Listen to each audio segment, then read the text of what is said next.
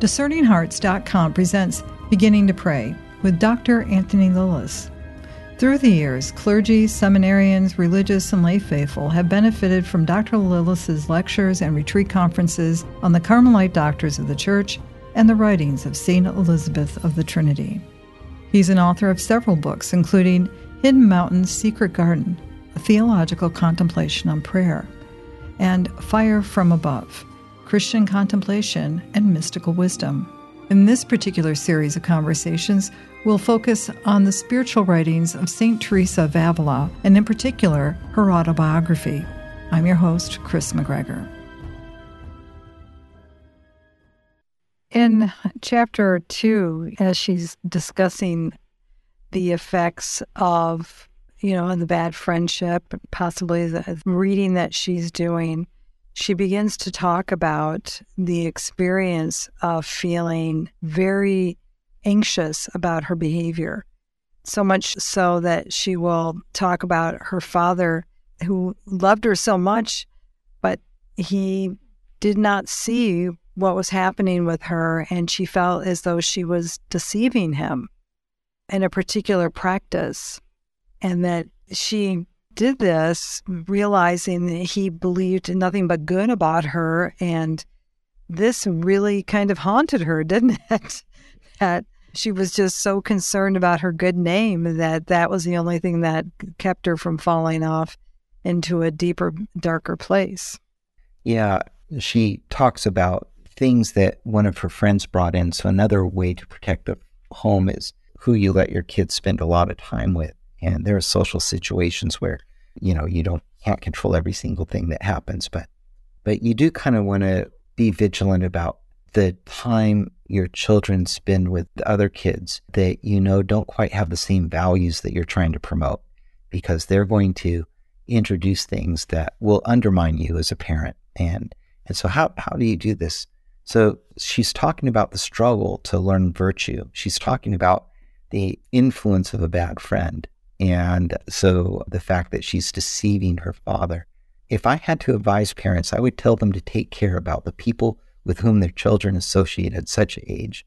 Much harm may result from bad company, and we are inclined by nature to follow the worse rather than the better. And that was the case for me. So she had a sister, uh, much older than myself, from whom, though she was very good and chaste, I learned nothing. Whereas from a relative whom we often had in the house, I learned every kind of evil. From this person, she picked up a habit of kind of frivolous conversation. And the mother had prevented it, but this friend kind of ignited it in her to chat and gossip and talk about uh, things that are not edifying. And she became very fond of her. She developed an attachment. I talked and gossiped with her frequently. She joined me in all my favorite pastimes, and she also introduced me to other pastimes and talked to me about all her conversations and vanities. Until I knew her, this was when I was 14, perhaps more. By knowing her, I mean becoming friendly with her and receiving her confidences. I do not think I'd ever forsaken God by committing any mortal sin or lost my fear of God, though I was much more concerned about my honor. This fear was strong enough to prevent me from forfeiting my honor altogether, and I cannot think that I would have acted differently about this or anything in the world. So she has this deep sense of honor.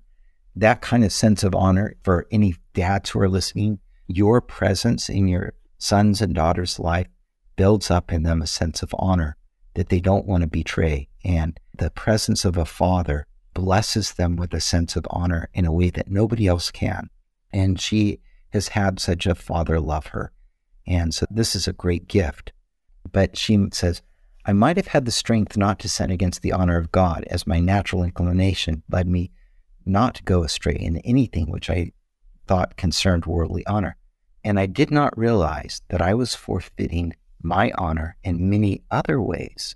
I went to great extremes in my vain anxiety about this, though I took not the slightest trouble about what I must do to live a truly honorable life. So she was so worried about losing her honor. She described earlier in the text, if you read it, about concern about her appearance, and she was fastidious over it. And so she wanted to be an evil, but she didn't want her reputation harmed. She wanted to protect her honor, but she was maybe more concerned about losing it than how to protect it, what you can do to raise it up. I was just going to say that's such an interesting paradigm, isn't it? What's our motivation? And even for this, and I say this in all due respect for this kid, because this is what she is at this point. She's a teenage girl, probably not much older, am I correct, than what her mother was when her mother married. For her to have this desire to want to not lose her honor, but not, and it wasn't because the opposite, where she wanted to live a life of virtue. She just didn't want the consequences of not living the life of virtue. Am I, am I being fair in that? See, that's there's a journey here. I think in the beginning, she had a really powerful sense of honor before she met this friend. And for her own sake, for, you know, she wanted to protect it. And then after she meets this friend, the friend is introducing all this vanity and gossip and fastidiousness and and she gets caught up in it and she's euphoric about it and so she goes from a deep sense of honor to losing a little more and a little more and a little more and she even describes at the end of the paragraph through my uh, discussions with this woman it changed me so much that i lost nearly all my soul's natural inclination to virtue and was greatly influenced by her and by another person who indulged in the same kind of pastime now more friends are getting together. And she's gotten caught up in this. And so one thing kind of leads to another. And she's on a pathway that's a very dangerous pathway. She says, Later, when fear of God had entirely left me, I retained only this concern for my honor, which was a torture to me in everything I did. When I thought that nobody would ever know, I would rash enough to do many things which were an offense both to my honor and to God. And so the ways that she is betraying her honor, you know, before she wouldn't betray it at all. Now she's betraying it in secret. And so this introduces kind of a secrecy, that kind of secrecy that children, this is part of what happens in childhood, can be so damaging. And, and so how, how as parents do we protect children from this kind of thinking? Well, her overall advice is watch the friends children keep. Your children's friends will have an impact on them in this area that as a parent, no matter how good you are, you can't have in the same way. This doesn't mean never letting your children have friends, but just kind of being aware of what's going on in the friendship, kind of uh, attending to the things that are unfolding in it. She says, At first, I believe these things did me harm. The fault was not my friend's, but my own. For subsequently, my own wickedness sufficed to lead me into sin.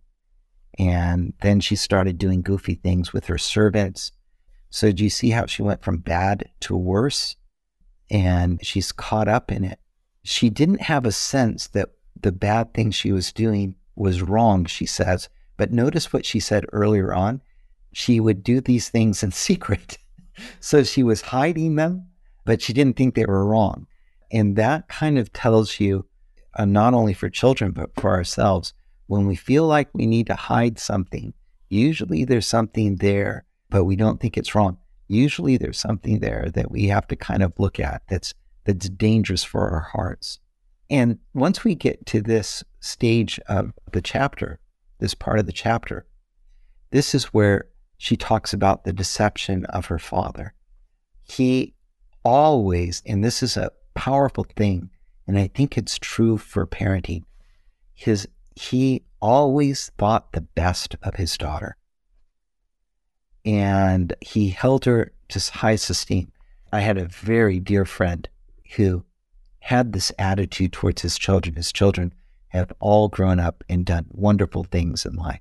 His name was David Warner. He's deceased now, but he, for a short time, was uh, a president of a small Catholic college up in Canada. When he set, told his children if they did something that wasn't virtuous, he said this with such sincerity, it cut so deep into the heart. He would say, I'm surprised at you. And the surprise was genuine. And that was, you know, he didn't get upset and jump up and down. I'm surprised at you. Well, why was that such a powerful thing? Because the children all knew how highly he regarded and treasured each one of them. And they didn't want to disappoint him. And that dynamic is a very powerful thing to bring into parenting. A good father sees the good in his child, believes in that good, and is surprised by, can't believe that, you know, the child has done something wrong he doesn't excuse, he doesn't condone. He lets himself be very, indeed, surprised by it. But even when he's surprised by it, he never stops believing in the goodness of his son and daughter. And if you think about that, that's the way God the Father is with us. He sees our sin. He's willing to pay the price of the sin because the good that he sees in us, he believes that in that truth more than our wickedness. And so he will do whatever he needs to do, including having his son come and suffer all our hostility towards him unto the cross. He does it believing that the goodness with which he created us is worth saving because he he loves the truth of who we really are and he sees the truth of who we really are. Well, Teresa's father is like this. I, I had made the greatest effort to keep it all secret and I had not considered that it would not be kept secret from him who sees all things. She's talking about the Father. Oh my God, what harm is done in the world by forgetfulness of this and by the belief that anything can be kept, kept secret which is done against thee. I am sure that much wrongdoing would be avoided if we realized that our business is to be on our guard, not against men, but against displeasing thee because her father believes in her, he's mediating the presence of God the Father. It doesn't solve the problem right there and then, but what it does do is later on in life, when she's able to look back at this, she reinterprets the whole thing. The father's expectations and belief in her in the face of her secrecy is not an extrinsic thing that was being unfairly hoisted upon her that she needed to avoid. Her father's love was speaking intrinsically to the deepest truths of her heart. And the reason why her father's love was able to do this is because that's the way God relates to us. He sees when we sacrifice our honor because he also believes in the goodness that he's created us to become. And he's going to not let go of that belief, but he's going to do everything he possibly can uh, when he beholds that to rescue us from that. And this is what happens with her. That's a very powerful experience from a young woman to have. What a gift within the context of that family. Yeah, she talks about her conscience begins to, to get a hold of her.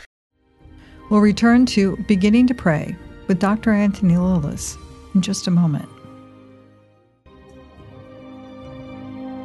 Did you know that Discerning Hearts has a free app in which you can find all your favorite Discerning Hearts programming? Father Timothy Gallagher, Dr. Anthony Lilles, Deacon James Keating, Mike Aquilina, Dr. Matthew Bunson, and so many more are found on the Discerning Hearts free app.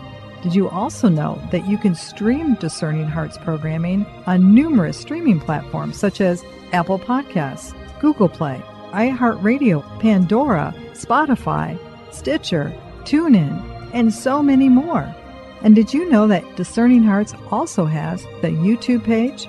Be sure to check out all these different places where you can find Discerning Hearts.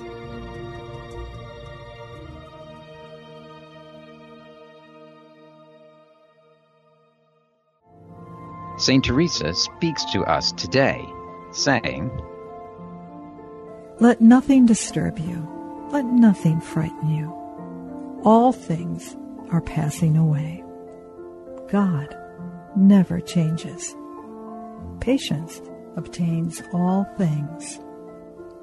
Whoever has God lacks nothing.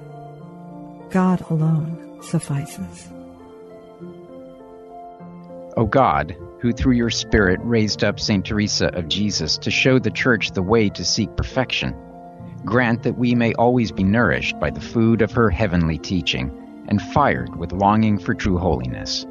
Through our Lord Jesus Christ, your Son, who lives and reigns with you in the unity of the Holy Spirit, one God, forever and ever. Amen. Saint Teresa, pray for us. That we may become worthy of the promises of Jesus Christ. Amen. Discerning Hearts provides content dedicated to those on the spiritual journey. To continue production of these podcasts, prayers, and more, go to discerninghearts.com and click the donate link found there, or inside the free Discerning Hearts app to make your donation. Thanks, and God bless. We now return to Beginning to Pray with Dr. Anthony Lilles. That's good too. I mean, you and I are both parents. Wouldn't it, wouldn't that be great? That you know we all having children, knowing that that's what we hope that kind of love that would, can I say it, kick in. And so this is another thing that Teresa's parents did well and that help her through this period of her life. She's going to actually go to an Augustinian convent. Her father's going to send her there to kind of protect her from the influence of these friends who are causing her to betray her honor. And he believes in her and he loves her, but he wants to put her in a safer environment and she she says about that experience the first week i suffered a great deal though not so much from being in the convent as from the suspicion that everyone knew about my vanity for i had already become tired of the life that i had been leading and even when i offended god i had never ceased to be sorely afraid of him and tried to make my confessions as soon as possible after falling into sin. This is the part that i think is so important because Don Alonso had fostered in his home a culture where going to frequent confession was normalized, it strengthened Teresa's conscience so that as she her conscience became more and more uneasy with the decisions and the deception she was living, she had a way to deal with it in grace in the sacrament of confession. And frequent confession children seeing their parents go to confession, having access to confession, this is a huge tool in helping with moral development. The key is to develop a, a sensitive conscience, a conscience that is ready to affirm you when you do the good things, and a conscience that's able to accuse you when you don't do the right things, and a conscience that's able to guide you before you do anything. You know, well, confession helps with this. And I think this is one of the reasons she begins, as she gets into a better environment, she begins to come out of it. Kris, I don't know about in your own household and preparing for First Communions, but I thought that when I raised my own family, this time of their life was a critical time precisely because they, for the first time in their lives, were having to deal with the reality of sin and learning to confess it and prepare themselves for Holy Communion. I think these are helps in their in their spiritual life. It can be difficult, can it, Anthony, for parents in some ways. And I say this again in all reverence to those who are listening. I'm not trying to judge people, but it sure can be difficult to give something you don't have. You may want it, you may desire it for your children, but it sounds like Don Alonso, in how he and his wife prior, you know, before her death, I mean, they must have modeled it um, strongly. It must have been so pervasive in the household. Is that a conclusion I shouldn't be leaping to, or do you think that's accurate? I think it's very accurate. And what you just challenged us to as parents is this whole reality of living out the faith with greater devotion is actually going to make empower us as parents to keep our homes as a sacred place. Matt Feeney is a thinker here in the Bay Area. He wrote a book called Little Platoons, and he was talking about family life. And he's, uh, I don't think he's Catholic. Anyway, he got married, as happens out here in California, outside, and they wrote their own vows. And and even though for us as Catholics, we we see the world, you know, we have all this body of teaching, his attitude towards his household was is a very noble attitude. It, his he he re, writes about the uh, the vow he made to his wife was to defend her honor and defend the house with his life's blood. He will spend his life's blood defending the home and keeping it safe for his wife and his children. He promises to do this to his wife on their wedding day. Well, that attitude, that awareness that what is on the outside of the home is not necessarily friendly to what's inside the home. And we need to be vigilant about it. And we need to be committed to being vigilant about that. That's a good natural virtue, beautiful virtue. Our faith gives us access to another kind of virtue. If we're going to confession and we're receiving Holy Communion and we're practicing prayer, especially like prayer, the rosary together as a family, we're taking up these practices, praying that rosary together each day, or part of a rosary, or reading a little scriptures, or some combination of all of those things, the children grow up in a prayerful, protected home. They have space for the sacred, space to be innocent. Their consciences develop. And as their conscience develop, they're going to get out into the world and they're going to have to deal with a lot of complexities that we can't even imagine because our culture is changing so much but they will have the foundation to do it. And they'll have a sense of the sacred that you have passed on because of your hard work that will stay in their hearts regardless of what they choose for the rest of their lives. All of this begins, Kris, with what you've just said. We need to make our faith the priority. We need to enter into the discipline of our Christian way of life, which then requires embracing penance through going to confession, times of prayer fed by the Holy Eucharist, a Eucharistic devotion and awareness of Christ's presence in our life, fasting, uh, little acts of asceticism. All of these things protect what's sacred in our home and help form the hearts of our children. It also is very compelling in chapter three of the life of St. Teresa that the influence of single religious whoever that might be, others out in the world who are living a life that can convey a joy of faith and just compassionating.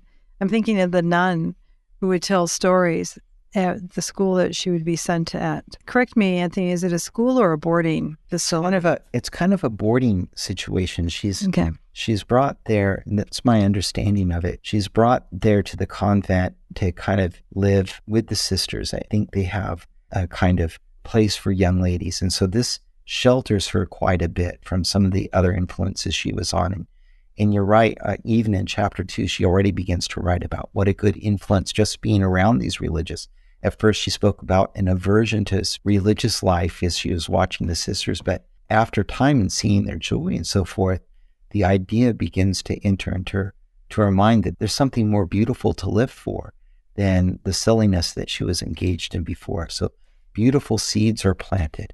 And so, yeah, chapter three begins. I began to enjoy the good and holy conversation with this nun. I grew to delight in listening to her for she spoke well about God and was very discreet and holy. There was never any time, I think, when I did not delight in listening to her words. She began to tell me how she had come to be a nun. Through merely reading those words in the gospel, many are called, but few are chosen.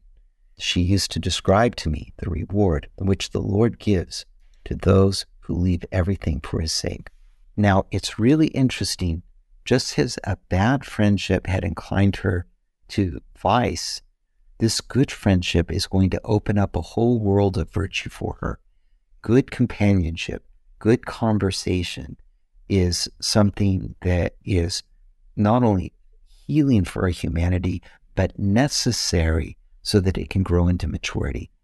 And, and so when the, uh, Don Alonso sent his daughter here, he was trying to protect her but he gave her an even greater gift by exposing her to people who are happy with their vocation and, and able to connect with her. And when a, a woman connects with another and is able to show the world of faith and goodness and truth, there's an attractiveness to it. And that began to swell up in her heart. So, this is part of how good companionship wakens up in her heart a deep desire for the Lord.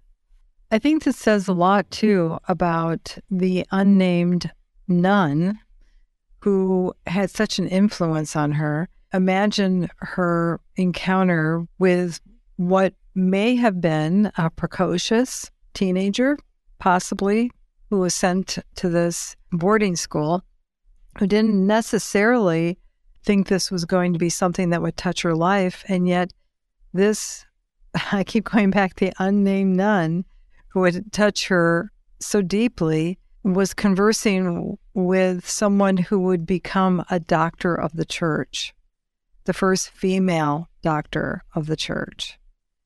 We just never know, right? I mean, we just never know who, you know, if we just respond in love and joy and in virtue and fidelity, you just never know what the outcome is going to be someday. Well, this is the thing of, you know, we've talked about the sanctity of the home or keeping the home sacred. We talked about the development of conscious being uh, your conscience and how a bad friend can influence your conscience in a bad way, but a good friend can open it up to a whole world of values. And once that's been done, once somebody's heart's been open to a world of values, now they can begin to discern their vocation. And she's in a place where, right now, eh, in chapter three, the beginning of chapter three, she's still afraid of religious life. She's still not sure that that's what she's called to. She's also afraid of marriage, but she can begin to think about how she's going to give her life because she's around somebody who has given her life. And uh, once you've been around a generous soul who's kind of stepped out and boldly embraced life and learned how to give the gift of themselves, whether in marriage or in religious life, once you meet somebody like that, now seeds are planted and God can begin to speak into your heart about your vocation. And so it's as you say, Kris, a very important time for her formation occurred here. There are other things that get planted here. She's in this convent for about a year and a half. And while she's there, she learns to pray. She learns vocal prayers, uh, which she begins to recite every day. She reads an account of the Passion. She begins to realize that when she prays or reads an account of the Passion, she ought to cry and she experiences that she doesn't. And so she kind of knows that something's going on in the prayer of other people that is not going on in my heart.